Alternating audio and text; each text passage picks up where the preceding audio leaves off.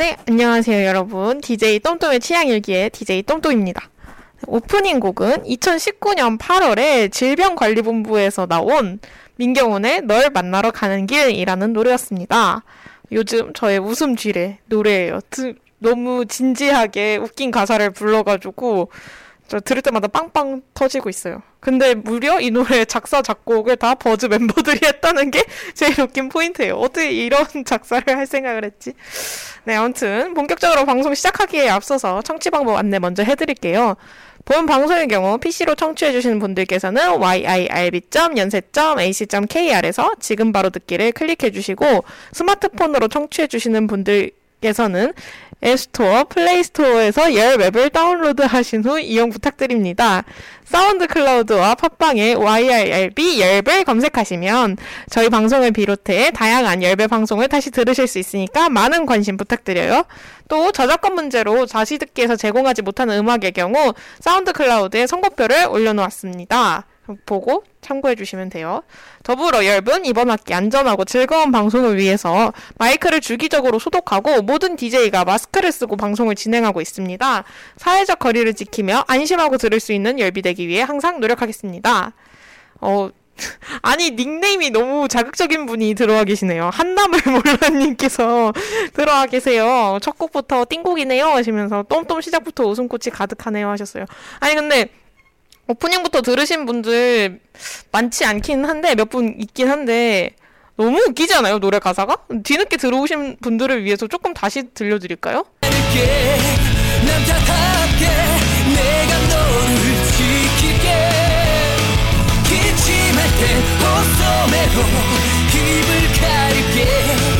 아니 기침할 땐 옷소매로 입을 가릴게를 저렇게 열심히 부를 일인가요?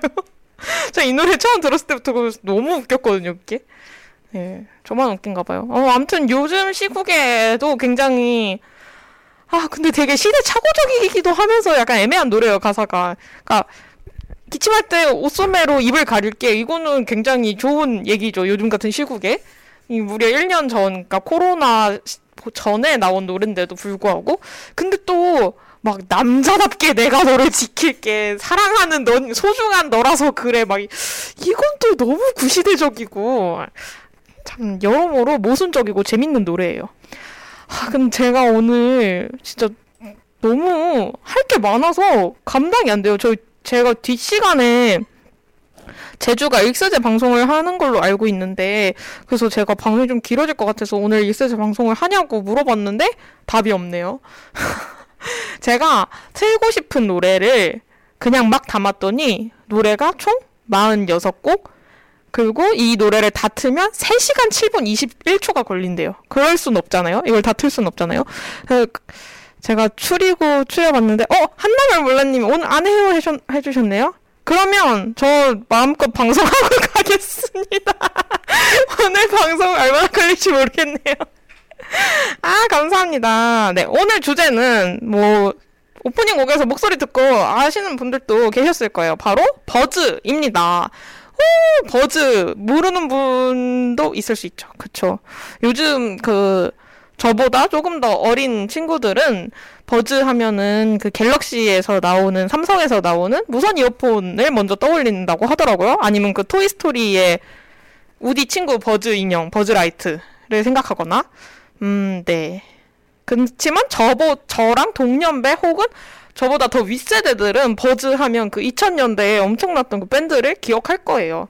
그리고 사람들이 좀 착각하고 있는 게 있는데 버즈가 그때만 활동했던 게 아니라 지금까지도 활동을 계속 계속하고 있어요.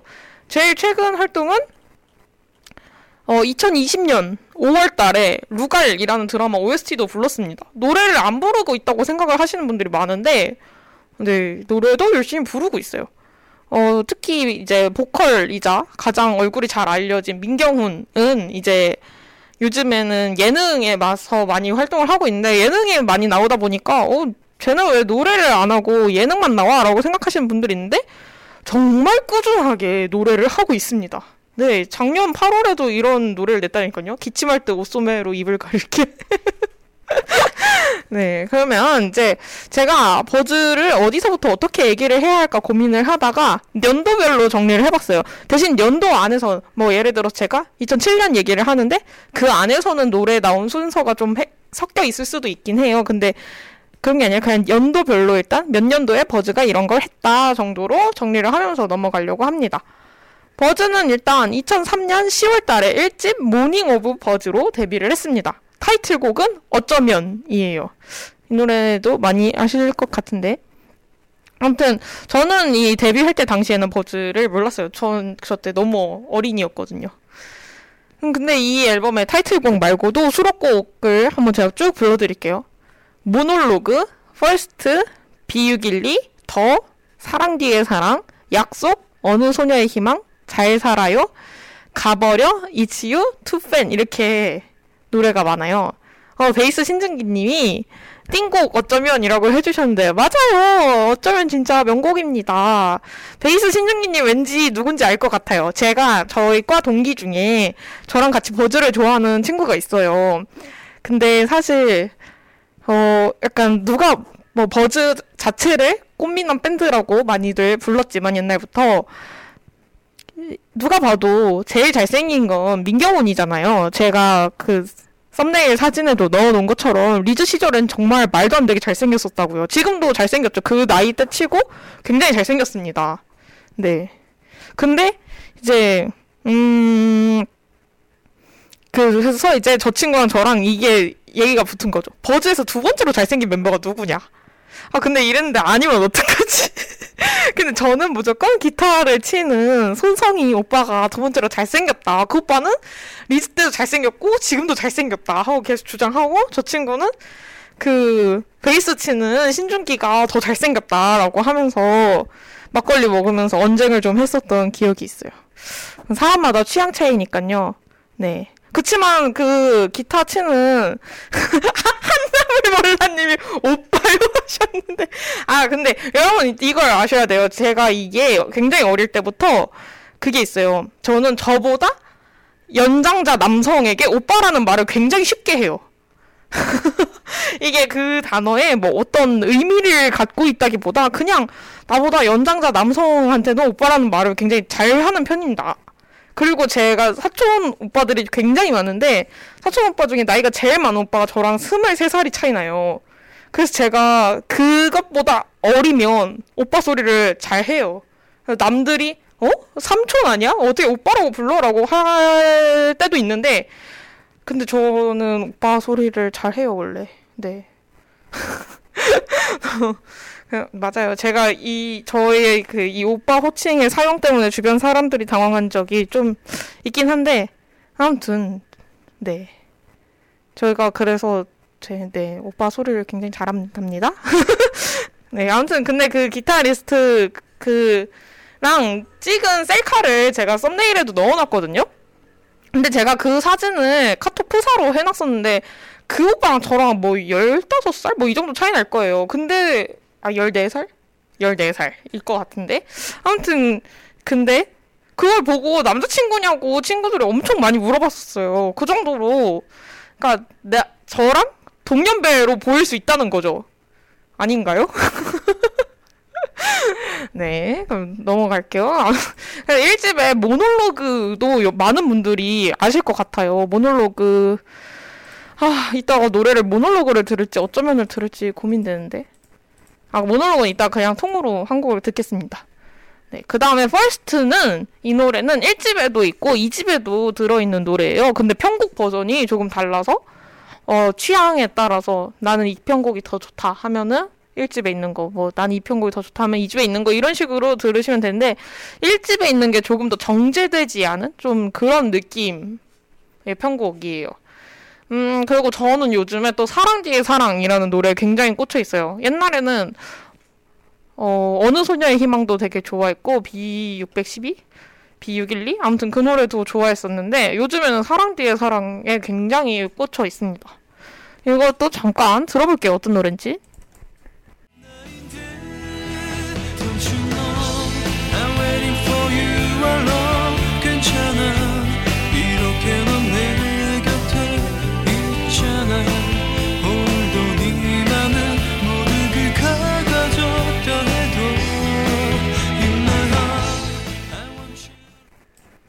네, 요런 식으로 가는 노래입니다.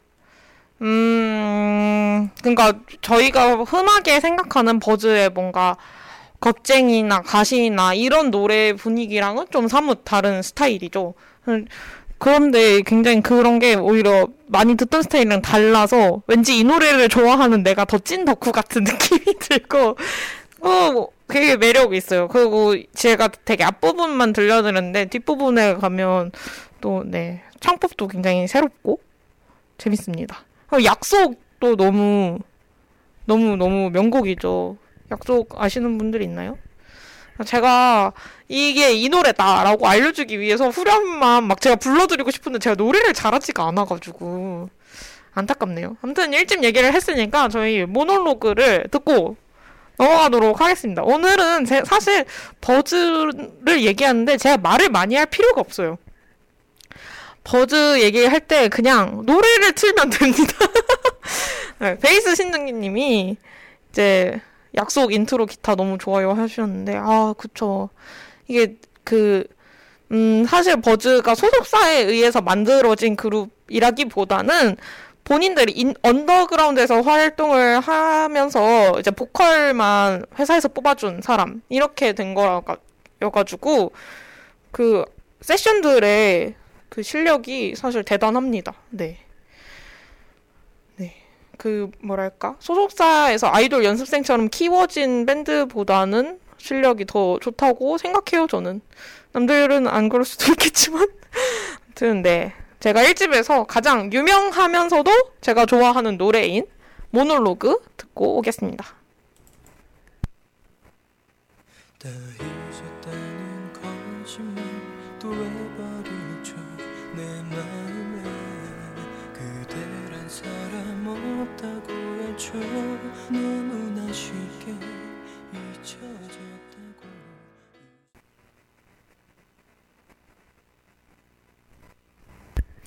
네, 저 버즈의 모놀로그 듣고 오셨습니다. 어, 그 모놀로그가 나가는 사이에 채팅창에서 많은 대화들이 오갔네요.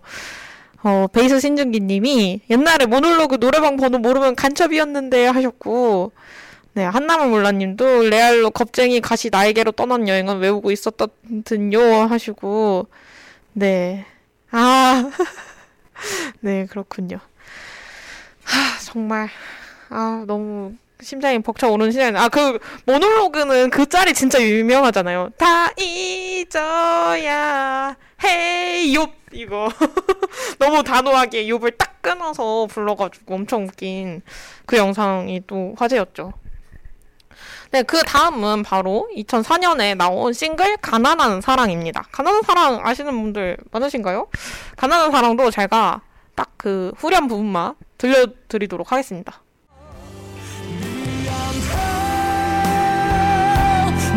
이상 잡지 않을게 사랑해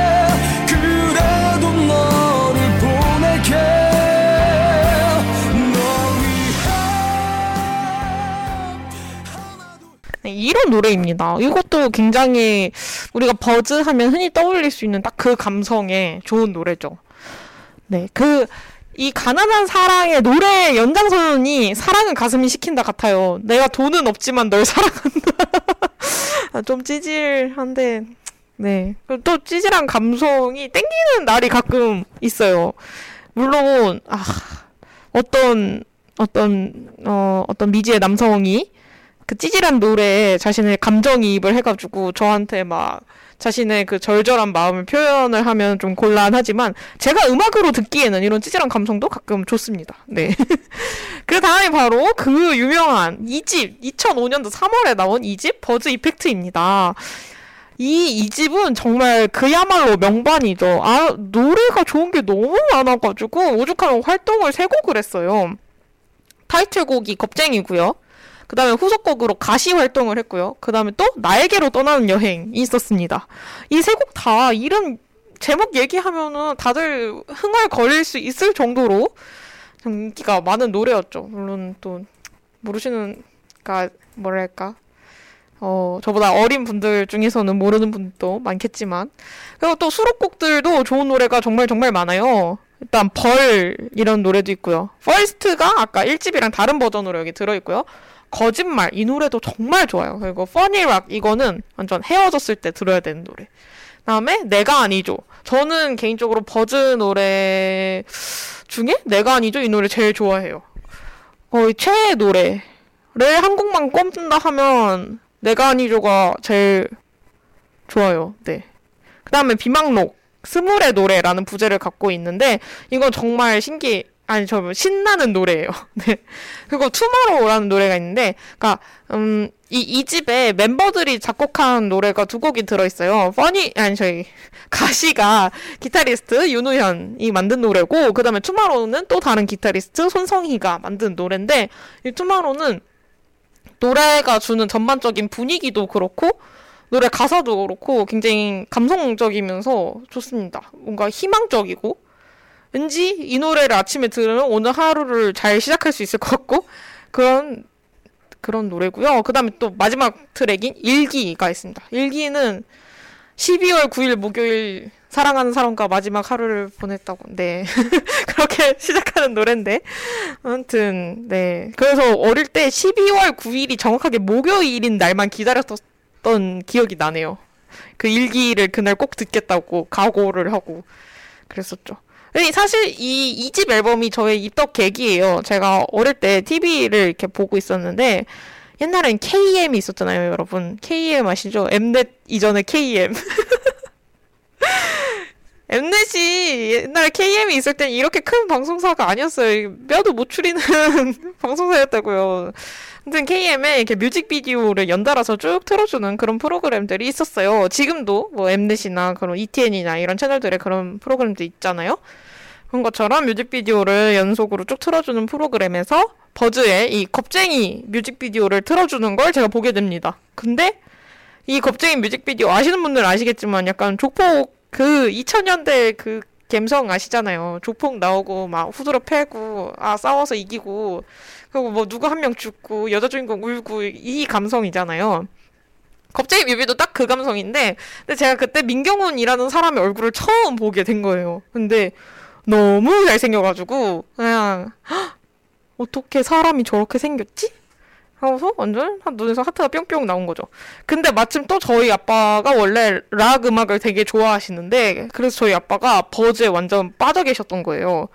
그래서 저한테 CD를 사주셨어요. 그때부터 저의 덕질이 시작이 된 겁니다. 그런데 그 참 신기하다고 생각하실 수도 있겠지만 저는 이렇게 웬만하면 탈덕이 잘, 없, 잘 없어요. 한 번 좋아하면 정립식으로 내 마음에 정립되는 거예요. 아, 나 버즈한테 치였다. 오늘부터 버즈 좋아해야지. 그리고 그 다음에 다음 주 주제 스위스로 오잖아요. 그러면 제가 중학생 때 스위스로를 알게 됐어요. 스위스로 너무 좋다. 노래 최고다. 이러고서 그러면 버즈를 버리는 게 아니에요. 저는 버즈도 좋고 스위스로도 좋은 거예요. 이런 식으로 저는 그래서 한 그룹을 좋아하기 시작하면 굉장히 오래 좋아하거든요. 음, 아무튼 그래서 이 2005년에 덕질을 하게 돼서 벌써 지금 2020년이에요. 15년 동안 버즈를 좋아하고 있습니다. 어, 일단 타이틀곡인 겁쟁이부터 가시 나에게로 떠난 여행 다 명곡이잖아요. 1절씩만 쭉 연결해서 듣고 와보도록 할게요. 그 다음에 수록곡 얘기 조금 더 해보도록 하겠습니다.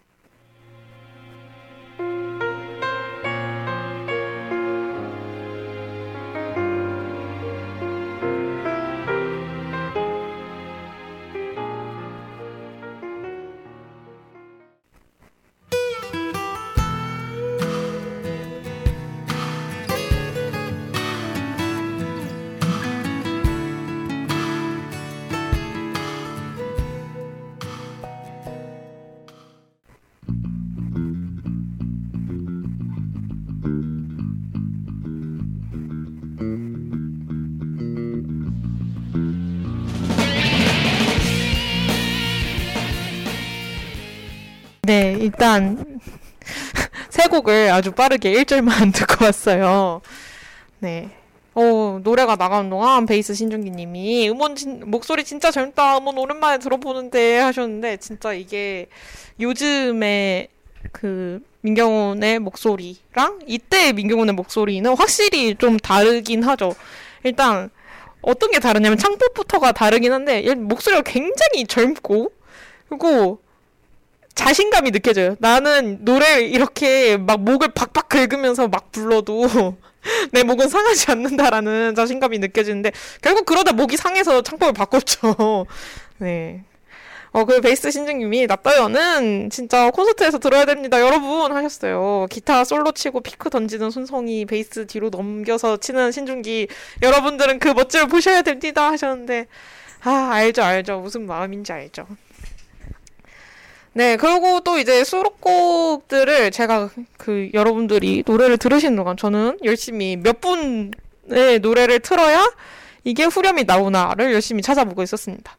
일단 벌 제가 이 노래도 정말 좋아하거든요. 아, 이 집엔 안 좋은 노래가 없어요. 아직 이 집 얘기가 하, 지금 아직 한창 하는 중인데 벌써 시간이 34분이라니. 어떡하지? 오늘 방송 어떡하지? 아무튼 벌도 제가 지금 좋은 노래들 후렴만 다 쫙 들어볼게요, 또. 이 노래 진짜, 진짜 명곡이에요.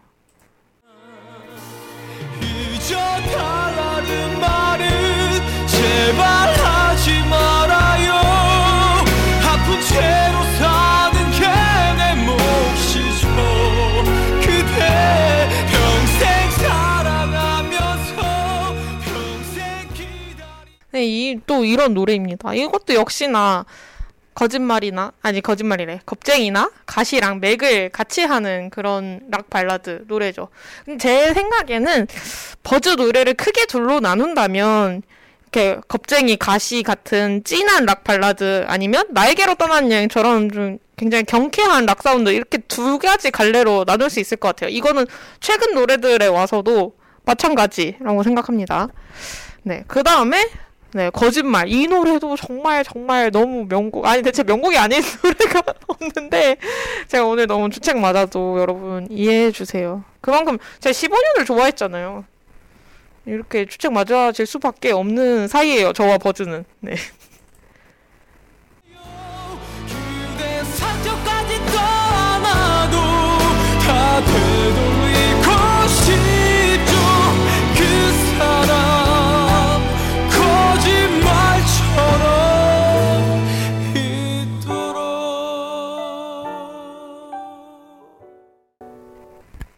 아, 진짜 절, 절절하고 너무 좋아요. 여기서 분위기를 살짝 바꿔서 그 다음에 퍼니락을 한번 들어보려고 해요. 이거는 진짜 헤어졌을 때 들으면 짱 좋은 노래인데 헤어졌던지 말던지 난 우울하지 않고 짱 신날 거야 하는 노래예요. 그 사실 제가 얼마 전에 이별을 겪었는데 저 그래서 이 노래 정말 많이 듣고 네 굉장히 신나는 시간을 보내고 있습니다. 이 노래도 또 후렴 부분 들어볼게요.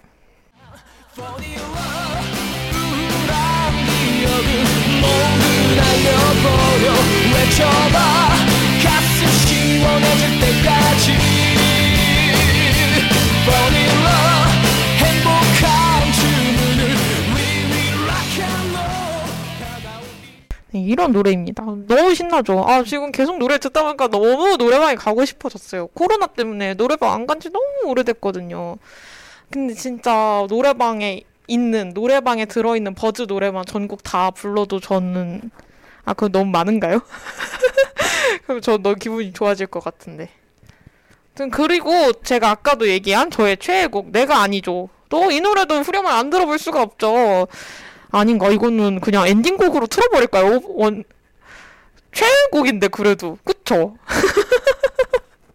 그러면 내가 아니죠는 일단 넘어가도록 하겠습니다. 아, 그 다음에 아까도 얘기했던 투마로우. 이 노래는 들어봐야 돼요. 네. 이건 꼭 들어야 됩니다.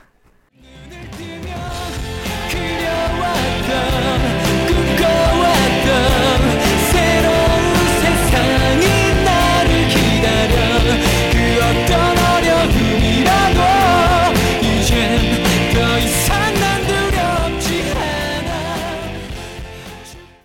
데 투마로우는 이런 분위기의 노래예요.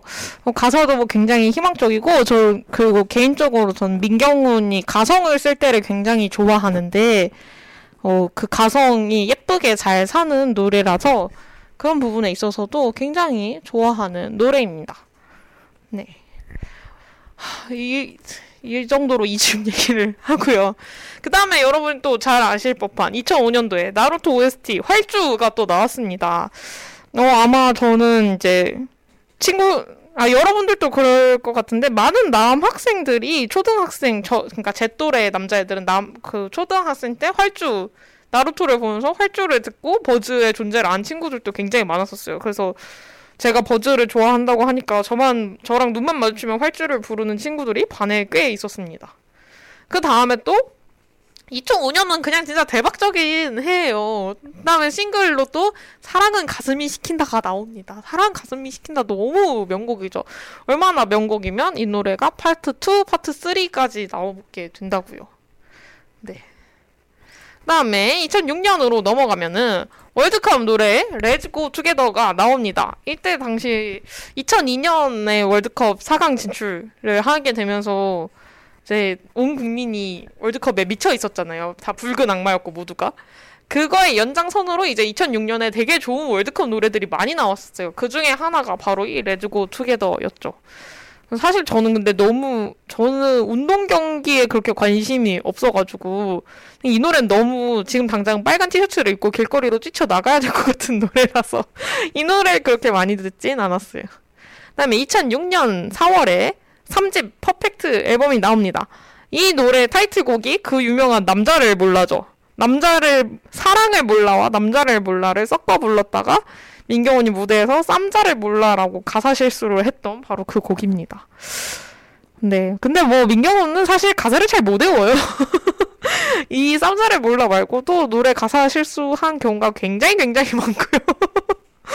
저는 팬으로서 뭐 그냥 음, 또 저러네 그러고 맙니다. 네, 덕질 오래 해보신 분들 알겠지만 솔직히 덕질 막 초반에는 진짜 너무 사랑하고 막 오 너무 좋아 막 이러는데 덕질한 지 좀 몇 년 지나고 나면은 약간 그런 거 있잖아요. 약간 의리고 의리고 마음속으로 늘 너무 응원하고 잘 됐으면 좋겠다라는 마음이 있지만 막 그렇게 미친 듯이 그렇진 않는단 말이에요. 막 버즈에 대한 공격은 나에 대한 공격으로 간주하지 이런 마음은 아니에요. 조금 더 객관적이어질 수 있고 그런 마음이 있단 말이에요. 그래서 약간 보다 보면 아 저 사람 또 저러고 있네. 그, 그런 게 그리고 또 저는 그래도 팬이니까 그게 이렇게 막 밉게 보이는 게 아니라 좀 귀엽게 보이는 거죠 그냥. 네. 열방한 몇 호님이 같이 늙어나가는 느낌이죠 하셨는데 맞습니다. 근데 약간의 차이가 있는데 차이가 있는 게 버즈 오빠들은 늙어가고 있는 게 맞고요. 저는 성장해 나가고 있는 거죠. 그게 차이점이죠. 저는 초등학생에서 대학생이 되었고 그 오빠들은 성인에서 나이가 먹고 있는 거죠. 네. 아, 베이스 신정기님이 얘기해 주셨는데, 그, 민경훈의 또 엄청 유명한 영상 중에 가사가 뭐지? 하는 게 있어요. 노래 부르다가. 네, 쌈장님이 선긋기라고 하셨는데, 아, 그럼요. 저분들, 과 저는 열 몇 살이 차이가 난다고요. 세대가 달라요. 네, 그 다음에 이제 그 남자를 몰라. 또 너무너무 명곡이고, 남자를 몰라도 후렴만 살짝 들어볼까요? 이게 노래가 진짜 듣고 싶은 게 많은데, 다 들었다가는 오늘 집에 못 갈 것 같아가지고, 제가 이렇게 짧게 짧게라도 계속 틀고 있습니다.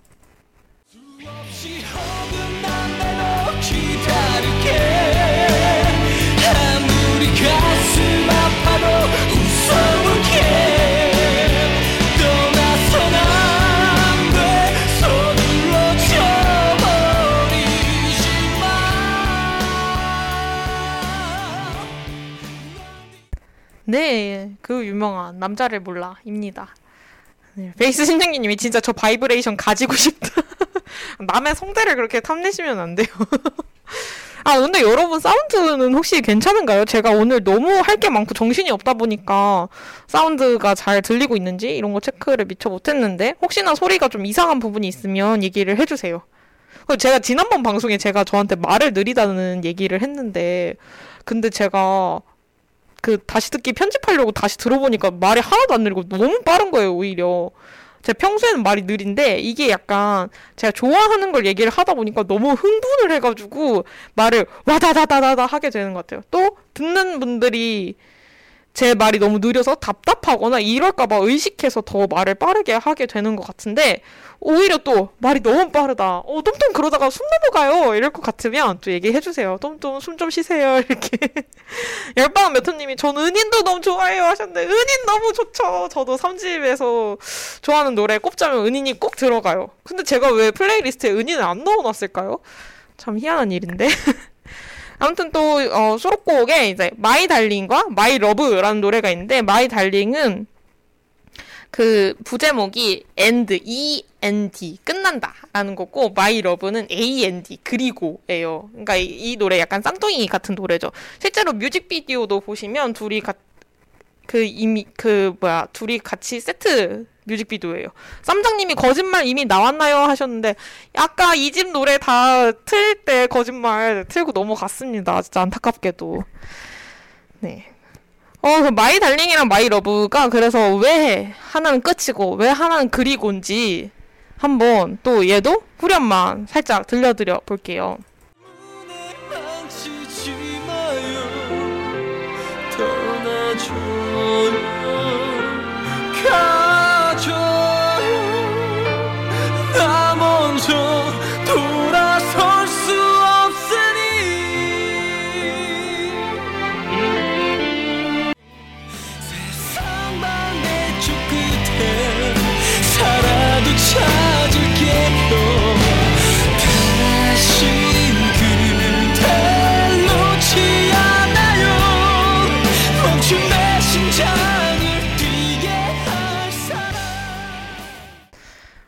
정말 빠르게 노래들을 자꾸 듣고 넘어가고 있는데, 음, 이게, 이게 그 멜론이 여러분 핸드폰으로 노래를 들으면요. 가사 찾기 해가지고 딱 이 부분부터 듣겠습니다. 이걸 할 수가 있는데 컴퓨터는 그게 안 돼요. 그래서 제가 지금 노래 여기 뭐 마이러브는 1분 9초부터 틀어야 된다 이런 걸 써놓긴 했는데 또 어디가 1분 9초인지 몰라가지고 아무데나 막 누르다 보니까 조금 버벅거리는데 제가 버벅거리니까 이 멜론 플레이어도 저랑 같이 버벅거리는지 자꾸 버퍼링이 걸려서 소리가 안 나와요. 그럼 소리가 안 나오면 저는 그 공백을 채우기 위해서 말을 하는데 말을 하다 보면 갑자기 또 노래가 나와요.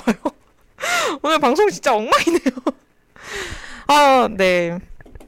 어, 베이스 신중기님이 3집은 미완예찬이랑 우이지 하셨는데 우이지는 우리 이별 앞에 지지 말아요 라는 노래고 부제는 세상의 한 사람이라는 노래입니다. 네, 행복하세요도 아, 네. 아, 제가 수록곡 얘기하다가 말았네요. 그러니까 My Darling은 이제 너무 사랑하지만 내가 차마 이 관계를 끝낼 수 없으니 네가 떠나라 하는 노래고 My Love는 헤어지고 나서 보니 난 너 없으면 도저히 못 살겠다. 우리 다시 만나야 한다. 이런 노래예요.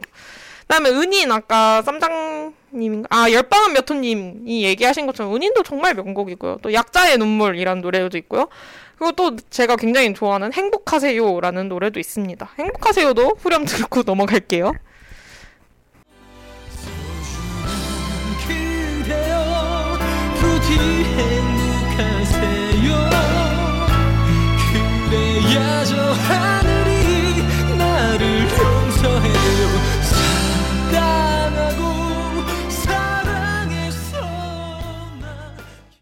네, 이런 노래입니다.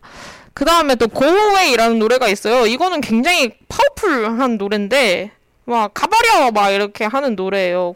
이 노, 앨범이 좀 통일성이 없고 너 없으면 못 살아 하다 갑자기 가버려 너 같은 거 필요 없어 이러고 약간 감정 기복이 엄청난 앨범인데 아무튼 Go Away도 그냥 통쾌한 분위기라서 저는 또 좋아하고요. 그 다음에 1년쯤이면 이거는 또 약간 고웨이랑 비슷한 맥락인데 또 노래 분위기가 어떻게 다른지 한번 또 들려 드릴게요.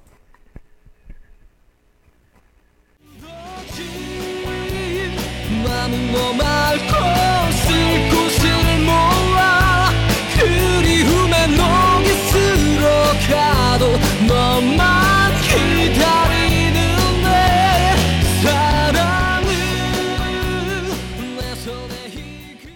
또 되게 느낌이 다르죠. 그 절절한 이별 노래들이랑 이것도 이별 노래인데 분위기가 확실히 다릅니다.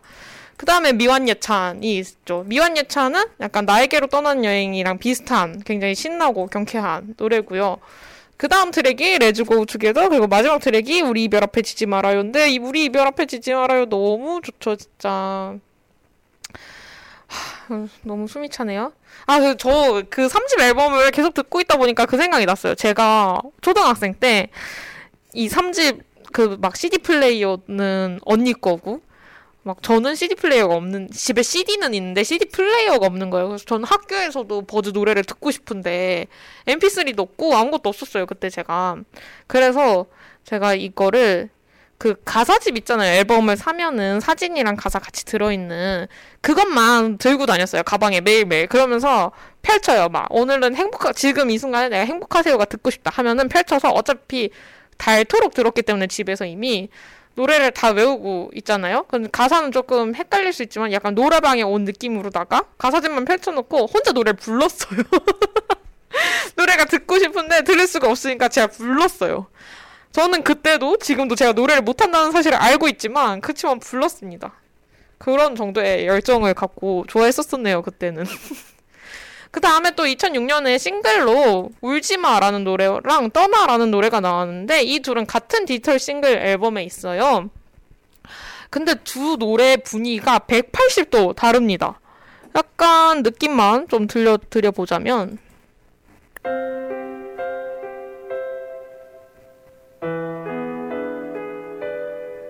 울지만 이렇게 잔잔한 느낌이에요.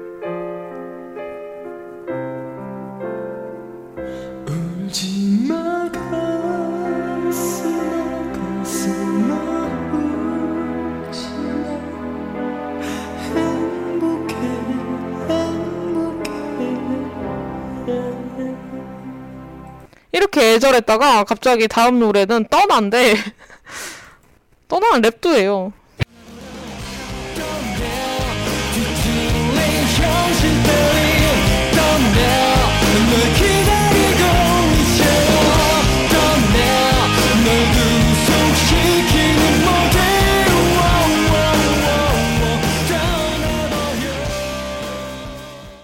이거는 물론 랩을 민경훈이 하는 건 아니고 김닭 싸움닭이라는 분께서 피처링을 해주셨대요. 그분이 랩을 열심히 하고 이렇게 노래가 나오는데 음, 활주랑 좀 비슷한 결이라고 해야 할까요? 왠지 애니메이션 주제가로서도 이상하지 않은 네? 이 뒤틀린 현실에서 떠나버리자라는 굉장히 패기 넘치는 그런 노래입니다. 음, 네. 기분이 좀 시원하고 싶을 때는 이런 노래를 듣는 것도 좋죠. 그러고 나서 이제 2007년이 됩니다. 2007년에 6월 달에 사랑은 가슴이 시킨다 파트 2가 나와요. 사랑은 가슴이 시킨다 파트 2 진짜 최고 명곡이죠. 그러고 나서 이제 7월 달에 버즈가 잠정적으로 해체를 하게 됩니다. 저 이때가 아직도 생생하게 기억나는데 너무 충격적이었고 제가 너무 어린 나이였기 때문에 해체를 한다는 걸 잘 믿지 못했어요. 2003년에 데뷔를 했고 2007년에 해체를 한다고 하면 굉장히 짧은 시간이잖아요. 이때 버즈 멤버들이 다 군대를 가기도 했었고 또 뭔가 불화설이 있기도 했었고 아무튼 그렇게 되면서 해체를 하게 됐었는데 어, 저는 굉장히 얼떨떨했던 기억만 나고 그리고 해체를 했다는 걸잘 인정을 못했어요. 그래서 해체했다는 걸 알면서도 맨날 맨날 팬카페에 들어가가지고 다른 팬분들이 올려주시는 그때는 또 막 그 포토샵으로 그 뭐랄까요 요즘엔 움짤이지만 움짤이라고 하긴 뭐한 아무튼 알록달록 되게 예쁘게 꾸며져 있는 사진이나 그 움짤들이 있었는데 그런 거 막 저장하고 저는 그냥 그렇게 깔깔 웃는 해맑는 해맑은 초등학생이었었거든요. 그리고 그때 팬들이 약간 네이버 검색창이나 다음 검색창에 그 홈페이지 사, 화면에다가 막 버즈 재결합 이런 기사 사진 같은 걸 합성해서 많이 올렸었어요. 그래서 그런 거 보면서 음 버즈는 당연히 재결합을 할 거야 라면서 굉장히 별 생각 없이 덕질을 했었던 기억이 있습니다. 근데 또 사실은 2003년부터 2007년까지 이 버즈는 초등학생인 제가 덕질하기에는 약간 좀 무리가 있는 그룹이었어요. 노래를 좋아할 수는 있지만 이제 덕질하려면 그 사람들이 나온 리얼리티 프로그램이나 이런 걸 다 보게 되잖아요. 너무 뭐랄까 그 19금 드립을 너무 많이 쳐서 이 제가 어릴 때 봤을 때는 그게 무슨 말인지 몰랐죠. 그냥 아 되게 웃기다 이렇게 생각을 했는데 나중에 그걸 다 이해할 정도의 나이가 되어서 생각을 해보니까 대체 저 오빠들은 무슨 말을 했었던 거지 방송에 나와서 이런 느낌이더라고요. 인터넷에 보면은 막 버즈 민경훈 어록해가지고 방송에서 라디오나 TV 프로그램에 나와가지고 엉뚱한 소리 한 것들이 쭉 모아져 있는 그런 것들도 있어요. 그런 거 보면 되게 웃긴 거 많아요. 막 성대모사로 갑자기 기린 성대모사 하겠다 그러고 자기 막 팔꿈치에 뽀뽀해달라고 하지를 않나 정말 알 수 없는 말들을 많이 했는데 네. 열방은 몇초님이 순수했던 똠똠 하셨는데 그렇죠. 저는 정말 저때 너무 순수할 수밖에 없는 나이였으니까요. 네, 그러고 나서 이제 2007년에 7월에 버즈가 해체를 하고 12월에 민경훈이 솔로로 데뷔를 하게 됩니다. 솔로 1집은 임프레스, 임프레시브라는 앨범인데 저는 이 앨범이 거의 뭐 버즈 2집과 3집의 겨를만큼 명반이라고 생각해요. 저는 수록곡 한 곡 한 곡 다 버릴 노래가 없다고 생각을 합니다. 일단 타이틀곡은 슬픈 바보 인데 슬픈 바보도 노래 너무 좋아요. 그리고 제가 또 엄청 좋아하는 노래 수록곡인 오늘만 울자. 오늘만 울자도 또 제가 후렴을 들려드려야겠습니다. 아니 이건 1절 다 듣고 올게요.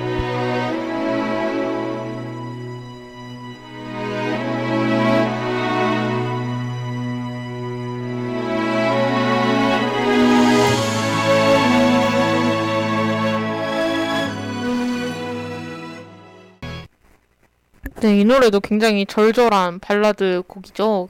제가 딱 이 정도의 감성의 노래를 많이 좋아하는 것 같아요. 버즈뿐만이 아니라 다른 가수들 노래도.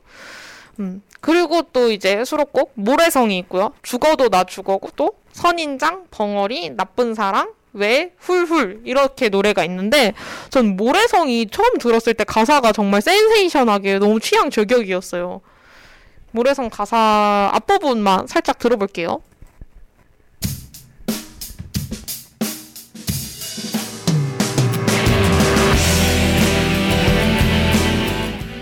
아, 생각해보니까 앞부분을 들을 게 아니라 후렴을 들어야겠네요.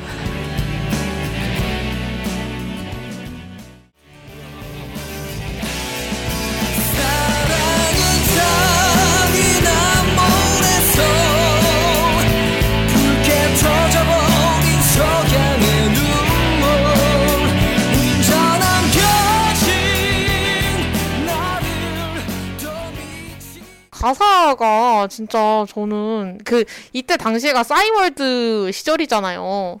이 싸이월드 시절에 네?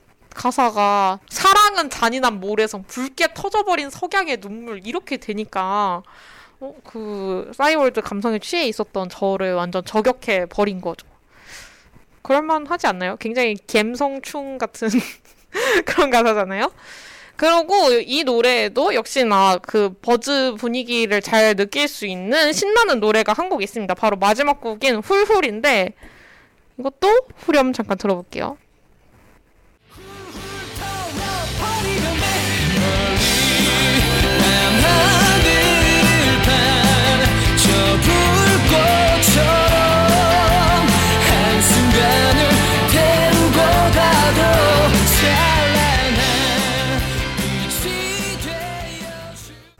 바 하면서 바이브레이션 하는 거 진짜 너무 너무 대단하지 않나요? 너무 민경훈다운 창법이죠. 그 다음에 이제 2008년으로 시간이 넘어가서 싱글 하루라는 노래가 나오는데요. 하루도 제가 진짜 좋아해가지고 틀고 넘어가려고 했는데 더 비슷한 감성으로 도, 좋은 노래들이 또 많아가지고 하루는 안 듣고 넘어가도록 할게요. 그러고 나서 또 2년이 흐릅니다. 2010년 민경훈의 EP 앨범 재회라는 앨범이 나와요. 타이틀곡은 아프니까 사랑이죠 라는 노래인데요. 어, 저, 제가 이번에 좀 방송을 준비를 하면서 나무위키를 검색을 해봤어요. 나무위키가 사실 덕질할 때 이거저거 검색해보기는 굉장히 좋거든요. 제가 나무위키 자체가 그렇게 좋아하진 않지만. 근데 아프니까 사랑이죠 때 뭐 창법이 바뀌어서 팬들이 좋아하지 않았다. 뭐 이런 평가가 있었다고 나오더라고요. 근데 전 사실 전 이 앨범 너무 좋아하거든요. 2010년 이 앨범이 나왔을 때 제가 중학교 1학년이었어요. 14살. 사춘기가 진짜 심하게 왔었고 그리고 인생의 첫사랑을 하고 있는 시절이었습니다. 그래서 저는 막 그래서 이 앨범의 그 이별 노래들을 들으면서 눈물을 쏟곤 했었거든요. 그때 당시에. 그래서 저는 이 앨범을 너무너무 좋아하는데 어떻게 그런 평가가 있을 수가 있지? 라는 생각을 했어요. 그래서 그런 평가를 내린 사람은 팬이 아닌 거 아닐까? 팬인 척한 팬임을 가장하는 어, 어떤 그냥 관심 안티? 안티도 사실 관심이 있으니까 하는 거거든요. 네. 음, 저는 사실 민경훈이 이제 데뷔 이래로 창법이 굉장히 여러 번 바, 여러 번? 아무튼 조금씩 조금씩 계속 바뀌는데 전 그것도 다 성장 과정이라고 생각을 하고 사실 저는 지금 창법에 더 익숙해졌어요. 귀가 이미. 그래서 전 옛날 노래들을 듣, 듣다 보면은 음 뭐랄까? 너무 오히려 정돈되지 않은 느낌이라고 해야 할까요? 전 지금 목소리가 훨씬 더 보컬 트레이닝을 잘 받은 목소리 같고 그때는 되게 너무 날것의 사람인 거죠. 왜냐면 민경훈을 그냥 동네에 노래 잘하던 게임 좋아하는 남자애를 데려다 캐스팅을 해가지고 가수를 시킨 거기 때문에 네. 어, 베이스 신중기님이 그때 방송 복귀한 민경훈 보고 충격받았는데 유유 할아버지 같은 의상 수척해진 얼굴 이렇게 얘기하셨는데 그쵸 민경훈이 사실 솔로 활동을 하면서 굉장히 힘든 시기를 겪었다고 본인도 말을 했어요.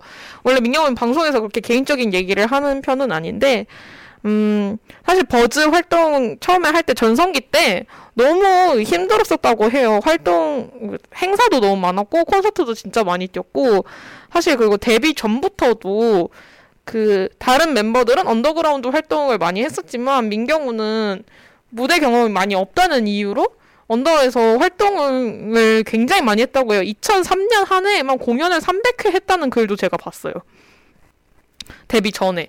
그러다가 인기가 많아져서 이제 메이저 데뷔를 하게 되었다는 얘기를 들었는데, 아무튼, 버즈 데뷔를 하고 한 번도 쉰 적이 없었던 거예요. 그렇기 때문에 너무 사람이 지쳐서 버즈가 해체를 했다라고 본인들도 얘기를 했는데, 민경훈이 솔로 활동을 하다 보니까 어느 날 정신을 차리고 봤더니 자기 옆에 형들이 없었다는 거예요. 그래서 너무 정신적으로 힘들었고, 음, 그리고 또 솔로 그 2007년에 임프레시브 앨범을 내고 나서도 민경, 다른 형들은 다 군대에 갔지만 자기는 군대 안 갔잖아요? 그러니까 그때도 행사를 여전히 계속 많이 뛰고 있었는데, 그러다 보니까 정신적으로 너무 스트레스를 많이 받아서 막 살이 100kg까지 찌고 맨날 맨날 술을 먹어가지고 살이 100kg까지 찌고 막 그랬대요. 그러다가 이제 다시 활동을 해야 되니까 다이어트를 열심히 해서 다이어트를 해가지고 이제 다이어트를 또 단기간에 빼다 보니까 하루에 고구마 하나 먹고 고구마 먹고 나서 더 먹고 싶은데 너무 배가 고팠지만 더 먹으면 살을 뺄 수 없으니까 배고픔에 쓰, 지쳐 쓰러져서 잠들었다가 다음날 아침에 일어나면 또 고구마 하나에 먹고 이런 삶을 살았었다고 해요. 그러다 보니까 그때 얼굴이 많이 상했죠, 사실. 볼이 이렇게 수척하게 푹 패이고. 네. 안타까운 일이에요. 사람이 정신적으로 그렇게 힘들어서 본인의 몸을 망가뜨렸다는 게 얼마나 슬픈 일이에요, 사실. 저는 그래서 그런 과정들을 다 이겨내고 활동을 이렇게 계속 해주는 것 자체만으로도 팬의 입장에서 굉장히 고맙습니다, 사실.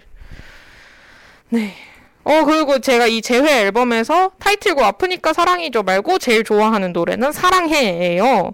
이것도 후렴만 듣고 넘어갈게요.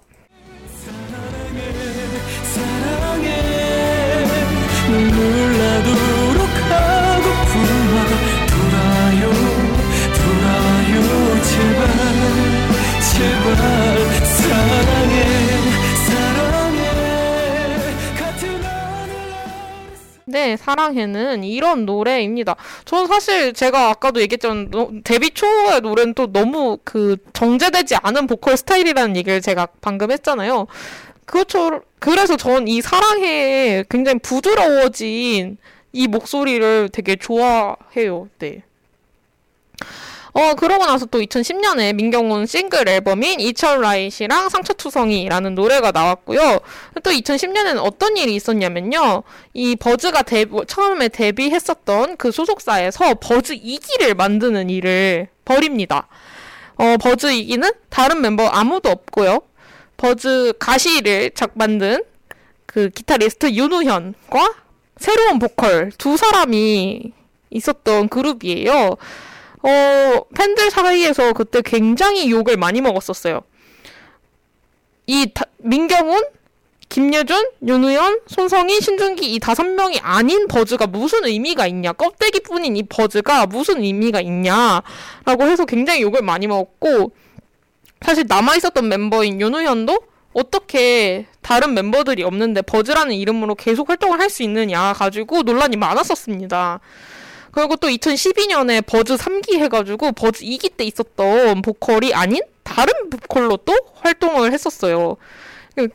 근데 나중에 이제 버즈가 재결합을 하고 나서 그 윤우연이 말을 하기를 그 소속사에 버즈라는 이름으로 그룹을 계속 내려고 하는데 그 안에 자기마저 남아있지 않으면 진짜 버즈는 없어질 것 같은 기분이었대요. 그래서 자기가 그 버즈라는 정체성을 지키기 위해서라도 그 그룹에 남아있었다라고 얘기를 하더라고요. 또 그 마음은 또 어떤 마음인지 이해가 되기는 하죠. 네, 열방한 몇 폰, 몇 호님이 이기 하고 물음표, 물음표, 물음표 막 해주셨는데, 그런 일이 있었답니다. 그리고 뭐죠? 무려 이 버즈 앨범에 민경훈이 노래를 피처링 해주기도 했었어요.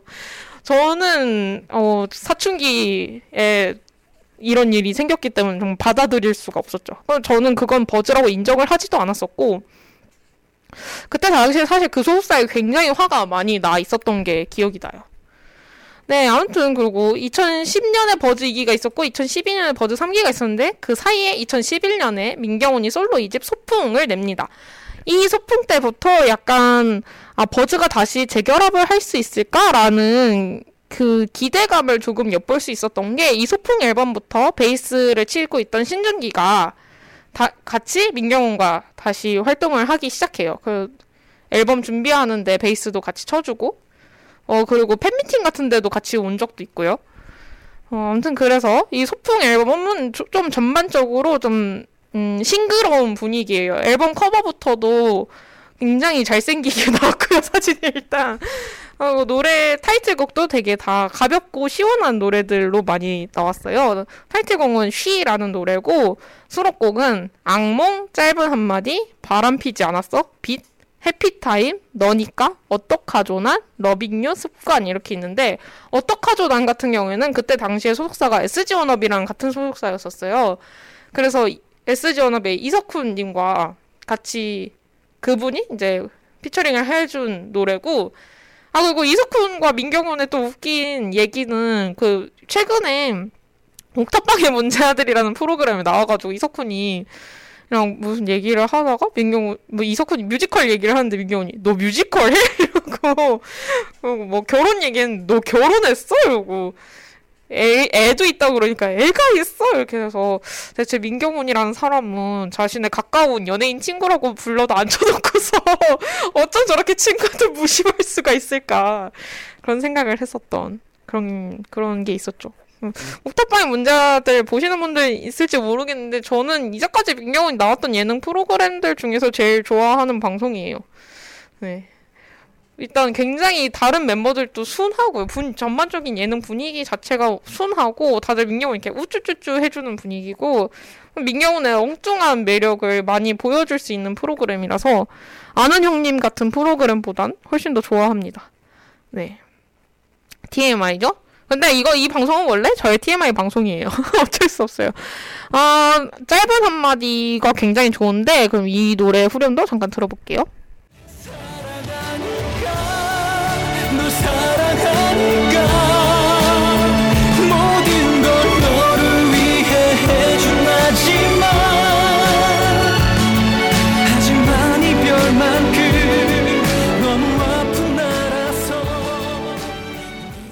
이게 그러니까 이것도 결국 이별 노래긴 한데 그 전에 버즈의 그 절절한 이별 노래 감성보다는 훨씬 더 산뜻하죠. 난 너랑 못 헤어져 찡찡 약간 이 정도 느낌 아닐까요? 그러고 막 바람 피지 않았어 같은 경우는 노래는 정말 가사는 너무 웃긴데 그 저는 그 창법이 너무 시원하고 좋아서 좋아하는 노래고요. 해피타임은 해피타임이라는 노래가 있는데 이 노래는 그냥 길 가다가 해피타임을 딱 듣잖아요. 이어폰 이 멜론에서 랜덤 재생되는 노래를 딱 들었는데 해피타임이 나왔다. 기분이 너무 좋아져요. 어떤 노래인지 앞부분만 좀 들어볼게요. 이건 후렴 말고. 다가 나와 좀 더 내 맘을 받아줘 네 손길 없인 여기 나란 건 없지 들어봐 난널 사랑해 I love you 널 향해 이런 식으로 굉장히 가볍고 상큼하고 통통 튀는 노래입니다. 그래서 저 날씨 좋을 때 바람 선선하게 부는데 걷고 싶은 날 있잖아요. 산책하고 싶은 날. 그럴 때 이 노래 들으면 발걸음이 절로 경쾌해지는 그런 기분이라서 굉장히 좋아합니다. 아, 그리고 악몽이라는 노래도 제가 굉장히 좋아하는데 악몽은 어떤 거냐면요. 연애를 하고 헤어진 거예요. 음, 널 만난 거 자체가 악몽이었다. 난 이제서야 악몽에서 깨어났다. 이렇게 그 상대방을 굉장히 저주하는 그런 노래예요. 너무 너무 마음에 드는 가사입니다.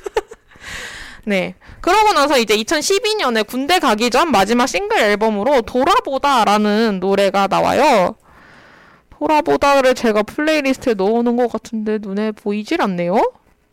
오호, 돌아보다도 제가 굉장히 좋아하는 노래인데, 근데 이 돌아보다라는 제목을 생각해보면 민경훈이 군대에 가기 전에 이제까지 지난 9년간의 나의 가수 생활을 돌아본다 같은 느낌일 것 같지만, 정작 가사는 또 사랑 얘기라는 게 굉장히 반전 포인트죠.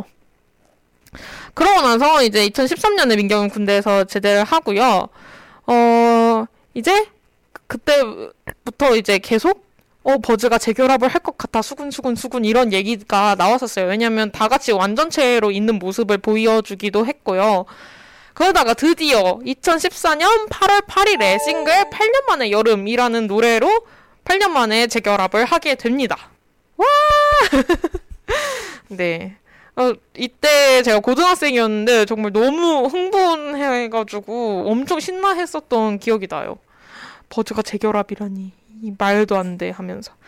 어, 근데 사실 저는 8년 만에 여름 노래를 그렇게 좋아하진 않는데, 노래가 약간 8년 만에 온, 돌아오는 건데, 노래가 좀 약하지 않나. 이건 약간 버즈의 수록곡에 있으면 내가 좋아서 들었을 것 같지만, 이거를 8년 만에 돌아오는 신호탄으로 하기에는 노래가 좀 약하지 않나라는 생각이 들어서 좀 아쉬워했었던 기억이 있습니다. 그러고 나서 이제 싱글 앨범으로 또 Train이라는 노래도 발표를 하고요. 결국에 이제 몇 달 더 지나서 사집 Memorize라는 노래로 아니 앨범으로 정식으로 딱 다시 돌아옵니다. 정규 앨범을 드디어 냅니다. 더블 타이틀곡이고요. 나무랑 안녕이라는 이 노래 두 곡이 타이틀곡인데 제가 이 타이틀곡 나무를 진짜 너무 좋아해요. 이거는 이제까지 버즈의 타이틀곡에서 전혀 볼 수 없었던 분위기의 노래고 네. 그렇습니다. 어, 이거는 완곡으로 들을래요. 그러면은 버즈의 재결합을 축하하는 의미로 버즈의 나무 듣고 오겠습니다. 왜 자꾸 그래 화를 내며 울지 마 네, 버즈의 나무 듣고 오셨습니다. 어, 열방은 312호님께서 저는 버즈, 버즈 진성팬 아니어서 이 노래 나오고서 으잉했던 기억이 있어요. 라고 하셨는데, 사실 저도 이 노래 처음 나왔을 때, 어, 이건 내가 버즈한테 기대한 노래가 아닌데? 이게 버즈 노래라고? 이런 느낌이었어요. 그러니까 제가 인디밴드 음악도 많이 듣지만, 그리고 잔잔한 노래도 좋아하고, 음, 되게 다양한 장르의 노래를 듣고 있다고 생각을 했는데, 나무는 제가 버즈 노래로 기대했던 스타일은 아니었었기 때문에 처음 들었을 때, 어? 이게, 이거가 타이틀곡이라고? 라고 하고 굉장히 놀랐었던 기억이 저도 있어요. 근데 나중에 이제 또 오빠들 노래니까 들어야 될 거 아니에요? 자꾸 자꾸 듣다 보니까 점점 더 노래가 좋게 들리더라고요. 그리고 베이스 신중기 님이 나무 가사 중에 나는 여기 있어 대 나는 여기서 논쟁도 커뮤니티에서 있었는데 라고 하셨는데 사실 전 제기에는 나는 여기 있어로 들리는데 멜론 가사에는 나는 여기서라고 나오네요. 그리고 이 노래 그 놀라운 토요일 도레미 마켓 노래 가사 맞추는 프로그램 있잖아요. 노래 들으면서 거기에서도 나왔었는데 그 그 뭐라 해야지 MC 중에 신동엽 있잖아요. 신동엽이 민경훈이랑 같이 오늘 뭐 먹지라는 프로그램을 한 적이 있었단 말이에요. 요리하는 프로그램. 그래서 약간의 친분이 있는데 이 노래가 퀴즈로 딱 나오는데 진짜 가사가 너무 안 들리니까 신동엽이 굉장히 화내면서 경훈이 너이 자식 이렇게 했었던 게 생각나네요. 네. 그렇지만 뭐 어 버즈가 사실 2000년대에 활동을 했을 때에는 작곡가한테 곡을 받아서 활동한 게 대부분이었는데 2010년대에 들어서면서 점점 더 밴드로서 자신의 정체성을 찾으려면 사실 자작곡을 해야 하는 게 맞잖아요. 여러 밴드 덕질 해보신 분들이라면 아시겠지만. 그래서 이 앨범을 기점으로 해서 계속 자작곡을 위주로, 물론 100% 자작곡은 아니에요. 작곡가한테 받아서 곡을 낸 경우도 있긴 한데, 아무튼 많은 경우에 자작곡을 하려고 하었는데, 자작곡을 내면서부터 버즈의 색깔을 조금 더 찾아나가는 과정 중에 있었던 노래라고 생각해요.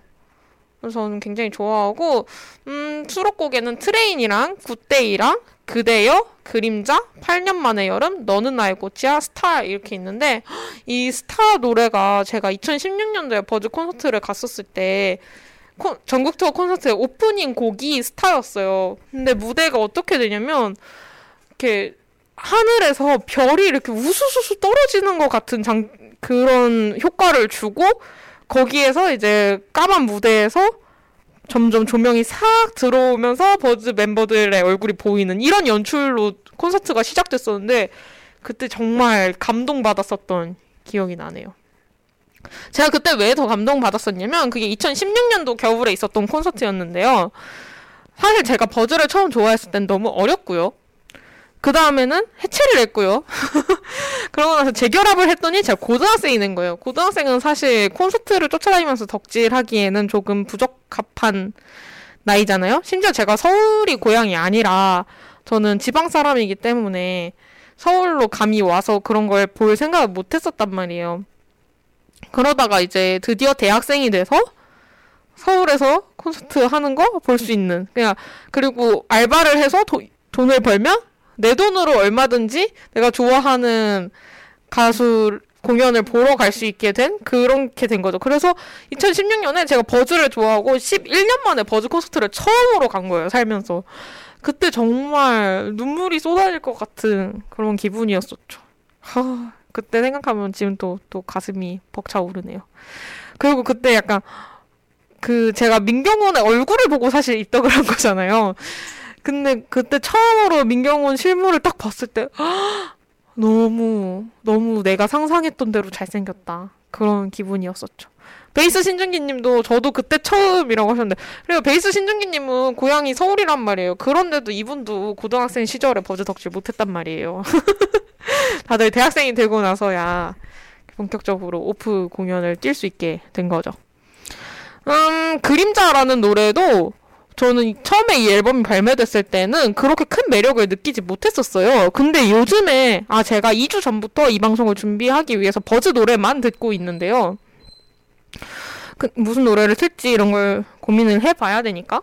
근데 그림자가 저는 그렇게 매력적이라고 생각해 본 적이 없었는데, 이번에 다시 들으니까 너무 좋은 거예요. 일단, 가성이 진짜 예쁘고요. 그리고, 음, 음, 그 가사 내용이 그냥 마냥 사랑 노래가 아니라, 네, 어, 네. 굉장히 사회 비판적인 그런 느낌의 가사인데, 네, 굉장히 마음에 들었습니다. 어, Good Day라는 노래가 정말 페스티벌에서 버즈가 나왔을 때 부르면 너무 좋을 그런 신나는 곡인데, Good Day도 한번 들어볼게요.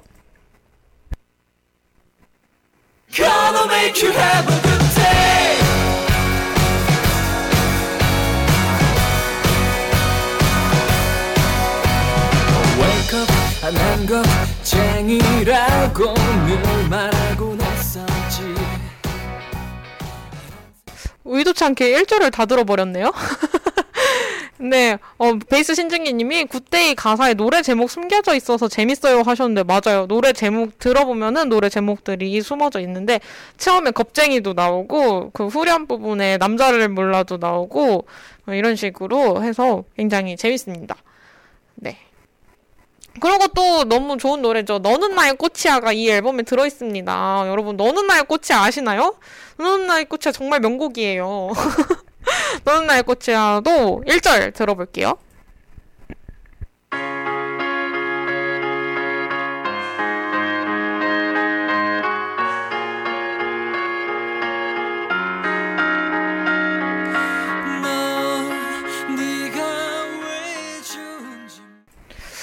하나의 꽃이야는 사실 버즈 노래 중에 이렇게 수줍게 사랑을 고백하는 노래가 있었나? 라는 생각이 들 정도로 굉장히 사랑스러운 곡이에요. 오히려 데뷔 초가 정말 순수했을 나이에 더 가까운데 오히려 이 노래가 더 순수한 사랑의 감정이 담겨 있는 곡이라서 신선하고 좋았습니다.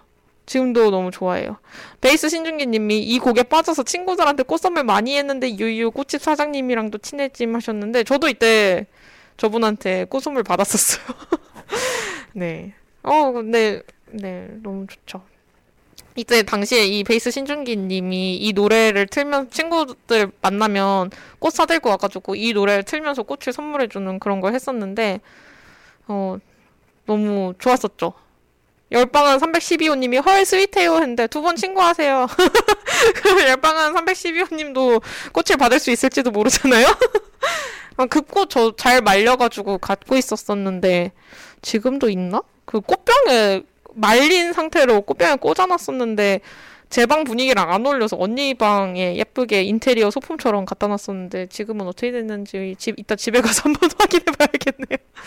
네, 그러고 나서 이제 2015년이 됩니다. 그래서 싱글 앨범이 많이 나와요. 이때는 남자라면 이 있고요. 그리고 Forever Love가 있고요. 사랑은 가슴이 시킨다 파트 3가 나옵니다. Forever Love 같은 경우에는 그 버, 민경훈이 히든싱어에 나오게 되면서 이제 어 다시 화제가 돼가지고 그러니까 발매 직후에 직후에 차트가 엄청 좋았다가 아니라 이게 사이에 텀이 어느 정도 있었는지 잘 기억은 안 나는데 아무튼 히든싱어에 나오면서 배경음악으로 Forever Love가 막 나와요. 왜냐하면 팬들은 버즈를 영원히 사랑하니까요. 아무튼 그 그래서 되게 화제가 돼서 오히려 차트가 다시 올라갔었다 그러더라고요. 어, Forever Love도 진짜 너무 좋은 노래죠. 근데 이 Forever Love랑 관련된 또 웃긴 얘기가 있는데, Forever Love를 팬들이 약간 팬송처럼 생각한 게 있어요. 사실 버즈가 공식적으로 나온 팬송은 2003년도에 나온 1집 앨범에 있는 To Fan 이거 하나밖에 없거든요. 근데 Forever Love를 팬들이 마음대로 아 이거 팬송이다 이렇게 생각을 한 거예요. 근데 콘서트에서 민경훈이 진짜 매몰차게 아 Forever Love가 민경훈 또 여러분 예능에서 많이 보셨겠지만 되게 조곤조곤하게 이상한 말 한단 말이에요. 네, 차분하게 어 여러분 Forever Love를 팬송이다라고 생각해 주시는 분들이 있는 것 같은데 대체 그런 생각을 왜 하시는 거예요? 전혀 그렇지 않다고 사랑 노래라고 딱 못 박았던 기억이 있네요. 아 근데 제가 또 말을 이렇게 하면 민경훈이 팬들한테 되게 야박한 사람처럼 볼 수 있는데 사실 전혀 그렇지 않고요. 팬들한테 진짜 잘해주고 그 공식 팬카페 가 이제 버즈 공식 팬카페가 있고 민경훈 공식 팬카페가 따로 있는데 민경훈 공식 팬카페에 글도 되게 자주 올려주고 팬들한테 여러분 저 뭐 하고 있어요 막 이런 거 이제 잘 알려주고 팬들한테 그렇게 무심한 사람은 아닙니다. 갑자기 해명 타임. 네, 열방 312호님이 그냥 사랑 노래여도 팬송이라 할 법한데 이랬는데 그러니까 장난치는 걸 좋아해요. 그래가지고 진짜 팬들 놀려먹는 마음으로 그 팬송 아니지롱 약간 이런 느낌으로 얘기를 했었었죠.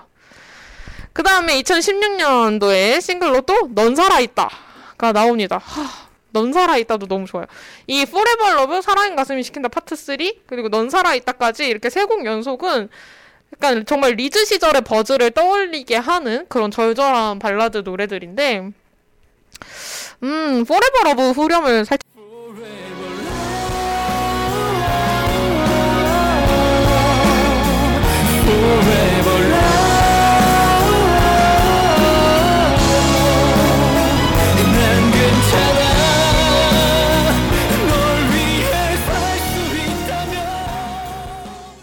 이런 느낌입니다. 아, 사실, 어, 제가 이, 한, 2010년부터 2014년? 15년? 이때까지는 민경훈의 여러 공연 영상 보면서, 아, 약간 라이브에 좀 기복이 생겼다라는 생각을 많이 했었거든요. 안타깝지만. 팬, 팬이지만 냉정해질 수 있잖아요. 어떤 날은 노래를 참 잘하지만, 어떤 날은 참, 아, 음이 저렇게까지 안 올라가면 어떡하지? 걱정되는데? 이런 마음일 때가 있었는데, 어, 언젠가부터 약간, 어, 제가 이런 걱정을 했던 게 무색할 만큼, 그러니까 저는 그렇, 음이 안 올라간다고 해서 이걸 비난하고 싶은 게 아니라 걱정이 되는 거죠. 이 버즈라는 그룹이 계속 계속 가려면 보컬의 역량이라는 게 일정 수준을 유지를 해줘야 되는 건데 그게 어떤 여러 환경적인 요인들에 의해서 뭐 잘 되지 않는다면 팬 입장에서 걱정되는 거니까요. 음, 걱정을 하고 있었는데 어느날부터 약간 어 팬들 그런 걱정을 왜 해 하는 것처럼 너무나 라이브 실력이 다시 빵빵하게 돌아왔더라고요. 어, 네.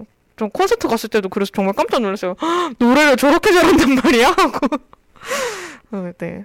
그리고 2016년도에는 이제 또 아는 형님이라는 프로그램이 인기를 끌면서 김희철과 함께 나비잠이라는 노래도 냈었죠.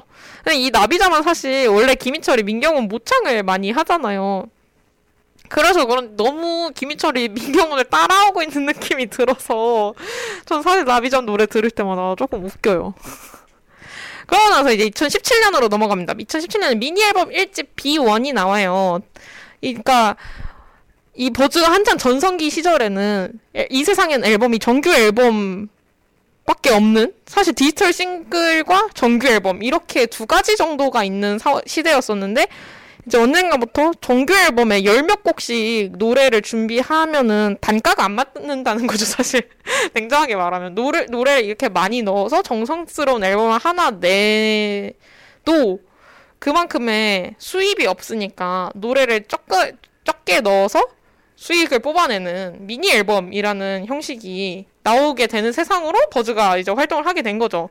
그래서 2017년에 이제 미니 앨범이 나옵니다. 타이틀곡은 사랑하지 않은 것처럼이고 이 사랑하지 않은 것처럼 역시 버즈 그 전성기 시절의 버즈를 떠올리게 할 수 있는 감성의 노래인데 근데 나머지 수록곡인 Just One이나 동행이나 Tonight 그때 우리 이 곡들은 다 어, 전성기 시절의 버즈보다 버즈가 자작곡을 쓰고 나서 버즈의 색깔은 이런 거예요 라고 만들어 가기 시작한 그 색깔에 더 가까워요. 특히 저는 Just One을 진짜 좋아하는데 Just One은 제가 페스티벌에서도 버즈 무대를 몇 번 보긴 했었거든요. 그러니까 버즈가 라인업에 있기 때문에 그 페스티벌에 갔었던 건데 진짜 Just One 노래 나오면 진짜 미친 듯이 뛰어야 돼요. 막 방방 뛰어야만 하는 사람을 너무 신나게 하고 흥분시키는 그런 노래거든요. 네. 그러면 사랑하지 않은 것처럼도 후렴을 조금 들어보고 저스트원도 후렴을 조금 들어볼게요.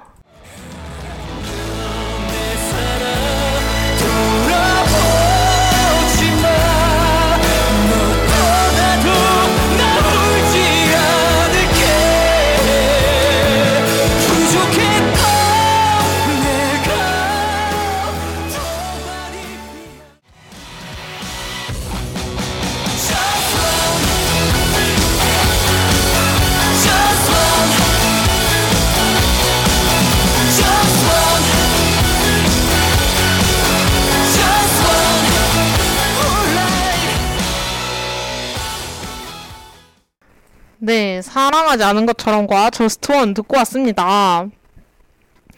네, 베이스 신중님이 Tonight도 진짜 좋은데 노래방에 없어요 하셨어요. 아, 노래방에는 모든 수록곡들이 다 있지 않은 게 항상 아쉬운 점이죠. 음, TMI로 제 친구가 Just One이 고대 응원가 같다고 했어요? 연대도 아니고 고대 응원가 같다고 했어요? 불쾌하네요. 네? 저 응원가 같다는 생각은 진짜 많이 했어요. 왜냐면 이 노래를 들으면 자동으로 뛰게 되거든요. 사람을 활력을 주는 노래라서 응원가로 쓰여도 참 좋겠다라는 생각을 했는데 왜 하필 고대 응원가죠? 음, 무시하겠습니다. 그리고 2017년에 또 어떤 일이 있었냐면요. 제가 시험 기간에 2017년 6월이었습니다. 기말고사를 일주일인가 이주일인가 앞두고 있는 상황이었어요. 대학교 2학년 기말고사를. 근데 어 버즈가 체육 대회를 한다는 거예요. 대단하죠?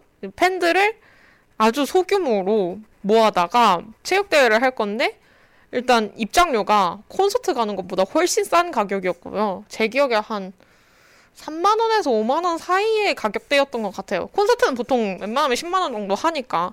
근데 체육 대회를 한다는 거예요. 버즈랑 같이. 그러면 콘서트보다 버즈랑 훨씬 더 가까이 있을 수 있는 거잖아요. 그래서 저는 당연히 가야겠다. 이거를 안 가면 바보다. 라고 생각을 하고 신청을 했죠. 그래서 갔습니다. 근데 갔는데 막 진짜 그 버즈 멤버들이랑 같이 한 팀이 돼가지고 체육 대회를 하는 그런 거였었어요. 근데 이제 운동 경기 경, 사이사이에 운동 종목이 바뀔 때 기구를 바꿔야 되니까 약간은 쉬는 시간들이 있었는데 그때 이제 제가 그 기타리스트 손성희 님이 제 앞에 있어서 제가 사진을 너무 찍고 싶어가지고 같이 왜- 내가 이- 우리 오빠랑 이렇게 가까이에 있었다 걸 남겨야 되니까. 그래서 어 그리고 제가 뭔가 그때 민경호는 왠지 사진을 안 찍을 것 같은데라는 생각이 있었고 그리고 음 형평성을 위해서 팀을 다섯 개로 나눈 다음에 모든 멤버들과 그 각 팀이 다 한 번씩 만날 수 있게 그 멤버들이 팀을 계속 바꿨었어요. 근- 근데 그때 타이밍이 마침 딱 저희 팀 담당이 손성이였을 때였어요.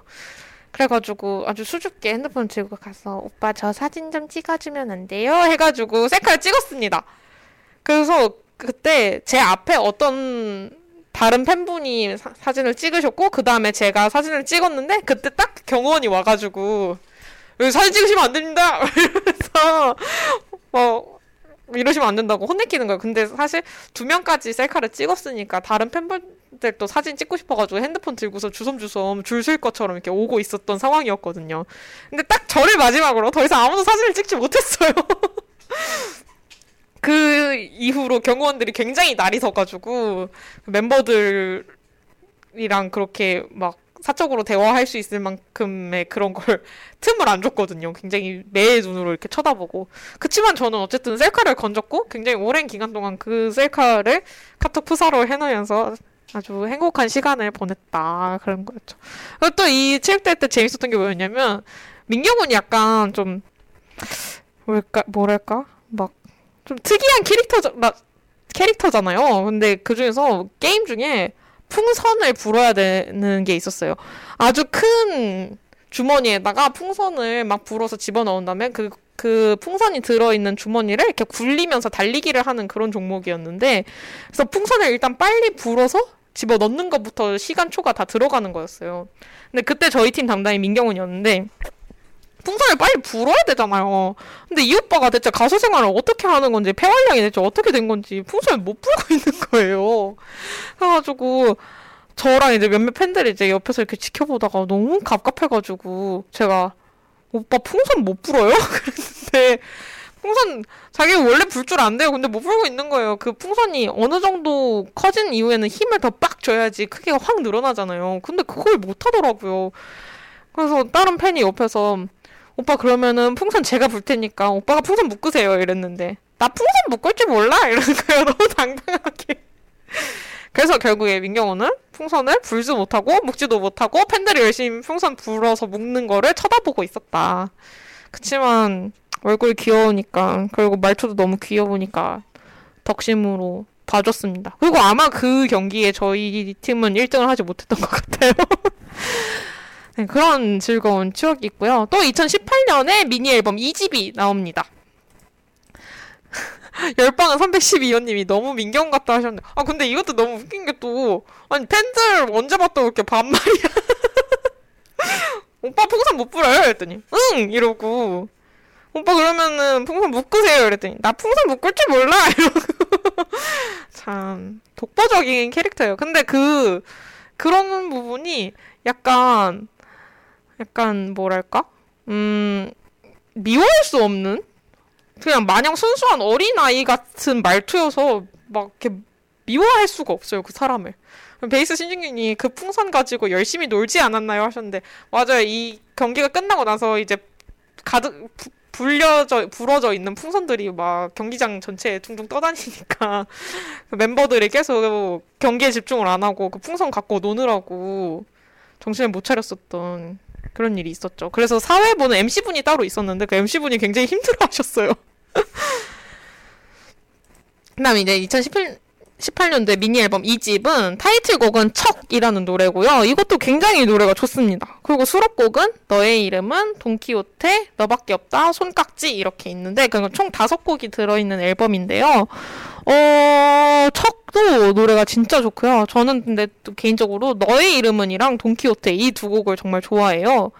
왠지 제가 생각했을 때 이 미니 앨범 2집은 이 앨범의 존재 자체를 아시는 분이 그렇게 많은 것 같지 않아서 어, 타이틀곡을 트나 수록곡을 트나 여러분이 들으시기에 비슷한 정도의 익숙함이지 않을까라는 생각으로 제가 좋아하는 노래 두 곡의 1절을 듣겠습니다. 너의 이름은이랑 돈키호테 두 곡 1절씩 듣고 올게요.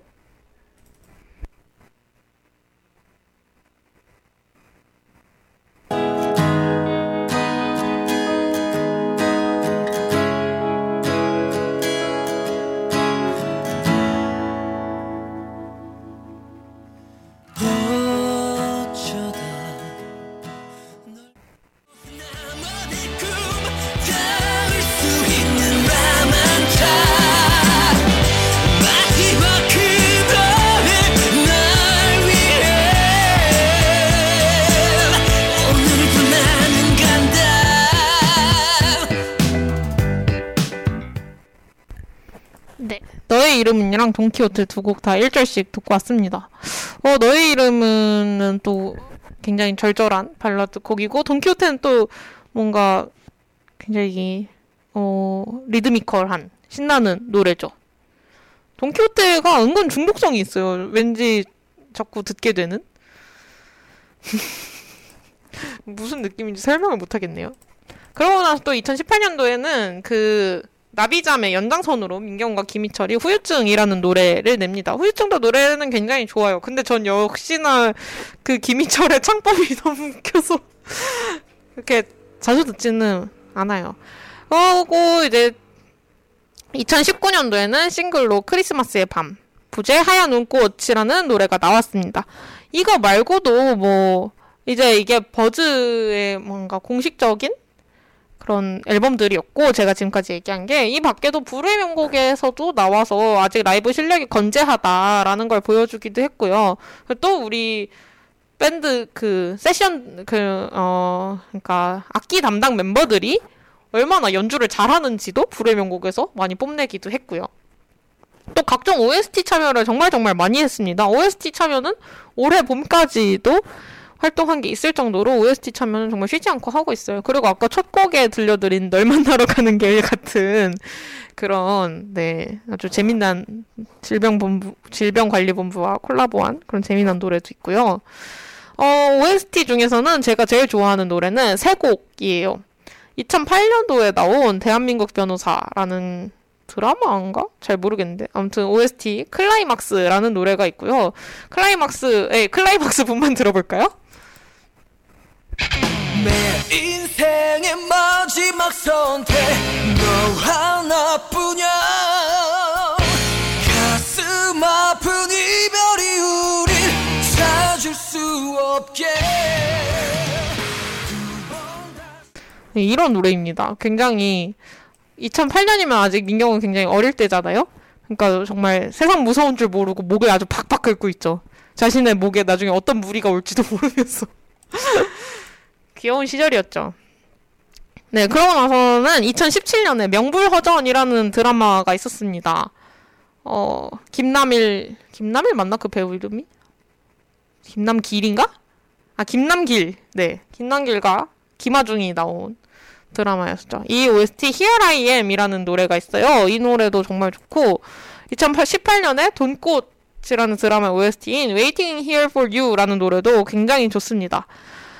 이거 말고도 OST 부른 거 진짜 너무 많은데 근데 진짜 놀랍게도 제가 버즈가 그렇게 많은 버즈와 그리고 민경호 솔로로 그렇게 많은 그 OST들을 불렀는데 제가 본 드라마가 한 개도 없어요. 저 드라마 되게 많이 보거든요. 근데 한 개도 본 게 없어요. 놀랍게도. 그렇지만 노래는 버즈가 불렀으니까 듣습니다.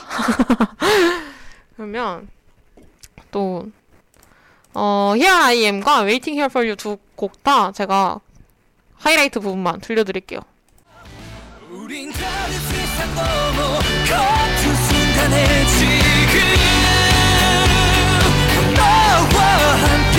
같은 목소리로 나의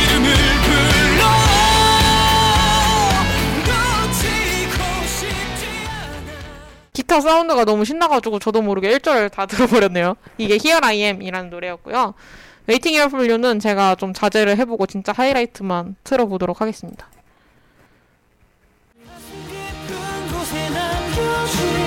그리운 나를 기억하고 있어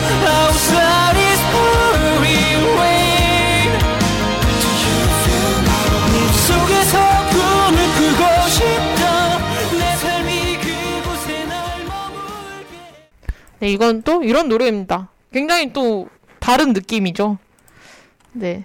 이렇게 제가 지금까지 2003년도 버즈가 데뷔했을 때부터 지금 현재까지 어떻게 활동하고 있는지 숨가쁘게 달려와 봤어요. 그리고 그 사이사이에 연도에 맞게 저 제가 갖고 있는 버즈에 대한 추억 같은 것도 좀 얘기를 해보았는데요. 여러분 되게 재밌게 들으셨을지 잘 모르겠어요. 너무 그냥 제 하고 싶은 얘기만 하고 제가 노래도 막 준비해온 거랑 다르게 이거 틀고 싶으면 이거 틀고 저거 틀고 싶으면 저거 틀고 난리를 쳤는데 어떻게 들으셨을지 모르겠네요. 그래도 댓글창에 이 버즈에 대한 추억을 갖고 계신 분들이 공감을 해주신 분들도 많은 것 같아서 좀 다행이에요. 저는 노래 튼 사이에 마이크 끄고서 마치 노래방에 온 사람처럼 열창을 하면서 즐거운 시간을 보냈습니다.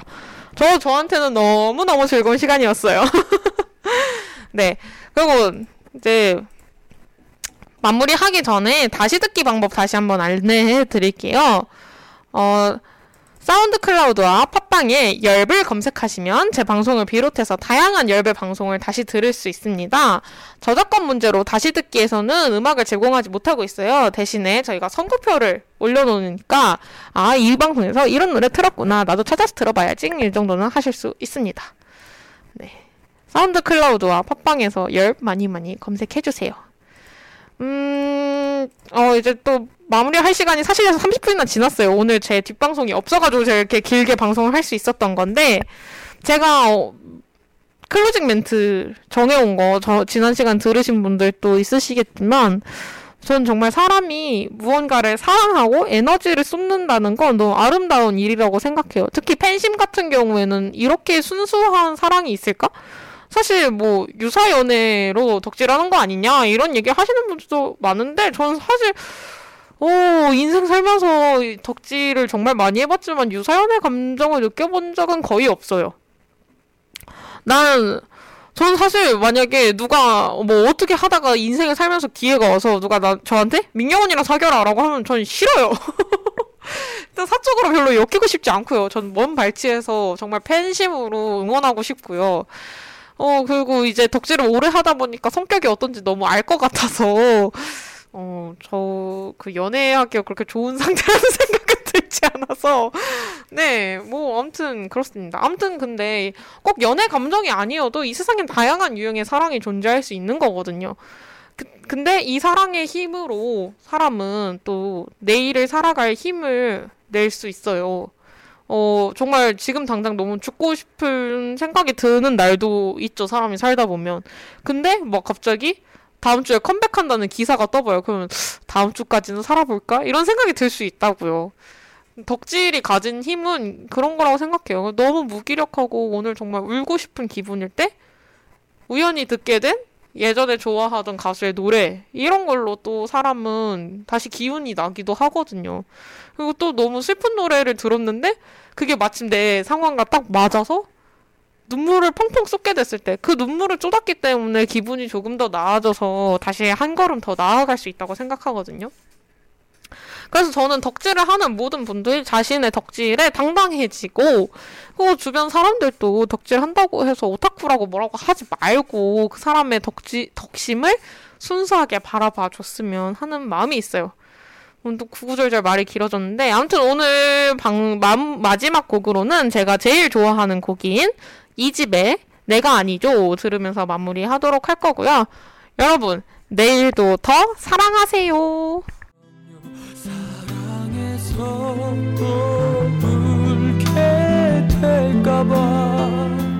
좋은 사람 놓치면 안 돼.